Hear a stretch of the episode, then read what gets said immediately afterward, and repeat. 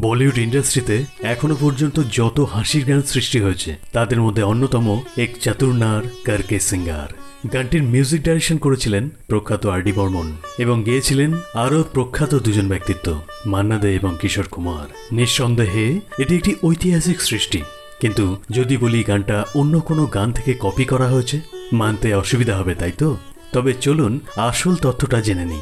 উনিশশো একচল্লিশ সালে দাদামণি অশোক কুমার একটি সিনেমায় অভিনয় করেছিলেন। নাম ছিল ঝুলা। তখনকার বলিউডের বিখ্যাত ফিল্ম ডাইরেক্টর জ্ঞান মুখোপাধ্যায় ছবিটি পরিচালনা করেছিলেন।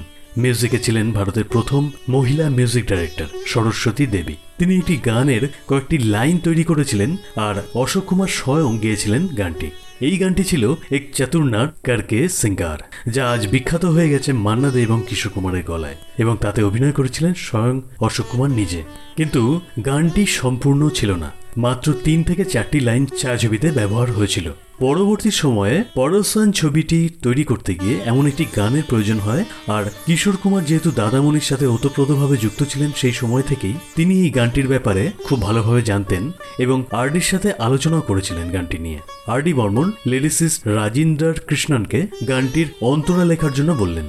আর গানটি যখন প্রস্তুত হলো, তখন গানটি একটি ভিন্ন ধরনের গানে রূপান্তরিত হলো। তাহলে সেই উনিশশো একচল্লিশ সালে যে অসম্পূর্ণ অর্থাৎ তিন চারটে লাইনের গানটি রিলিজ হয়েছিল, সেই গানটিকেই পূর্ণ রূপ দিয়ে উনিশশো আটষট্টি সালে পরসন সিনেমাতে প্রকাশ করা হলো এবং তা আক্ষরিক অর্থে একটি ঐতিহাসিক রূপ নিল।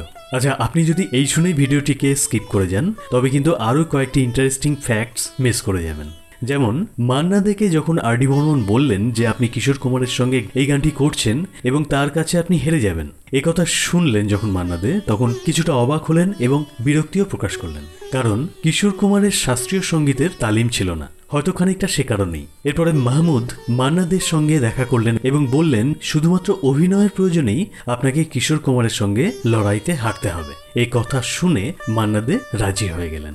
গানটি বারো ঘণ্টার মধ্যে রেকর্ড করা হয়েছিল, সকাল নটা থেকে রাত নটা পর্যন্ত। তখন গান এক টেকেই রেকর্ড করা হতো, আমরা সবাই জানি। কিন্তু এই গানটি যেহেতু দীর্ঘ একটি গান ছিল এবং যথেষ্ট কঠিন ছিল এটাকে সম্পূর্ণ রূপ দেওয়া, তাই আর ডি বর্মন গানটিকে দুটি ভাগে বিভক্ত করে রেকর্ড করেছিলেন। চূড়ান্ত রেকর্ডিং এর সময় হলো কি, কিশোর কুমার হঠাৎ করে গেয়ে উঠলেন, ও তেরে সিধে হোজারে যা মূল গানের মধ্যে লেখাই ছিল না। এটা সম্পূর্ণ মজা করে কিশোর কুমার গেয়েছিলেন। এই ব্যাপারে মান্না দে সহ স্টুডিওর প্রত্যেকে রীতিমতো অবাক হয়ে গেছিলেন। আর ব্যাপারটা বুঝতে পেরে আর ডি বর্মন ইশারা করে মান্না দেকে গান চালিয়ে যাওয়ার ইঙ্গিত করলেন। আর মান্না দেও রীতিমতো গান না থামিয়ে গানটি সম্পূর্ণ করলেন। এভাবেই সেই উনিশশো একচল্লিশ সালে তৈরি হওয়া গানটির কয়েকটি লাইনের মধ্যে কিছু পরিবর্তন এনে এবং এর সাথে অন্তরা জুড়ে দিয়ে একটি ঐতিহাসিক গান সৃষ্টি হলো, যা বলিউডের ইতিহাসে অন্যতম শ্রেষ্ঠ গানগুলির মধ্যে একটি হয়ে গেল। তাহলে অশোক কুমার নাকি কিশোর কুমার ও মান্নাতে কার বা কাদের গাওয়া গানটি আপনার বেশি পছন্দের লিখে জানান। এমনই সব ইন্টারেস্টিং ফ্যাক্টস ও নস্টালজিক ভিডিও দেখতে মোহন জংশনের সাথে থাকুন। ধন্যবাদ।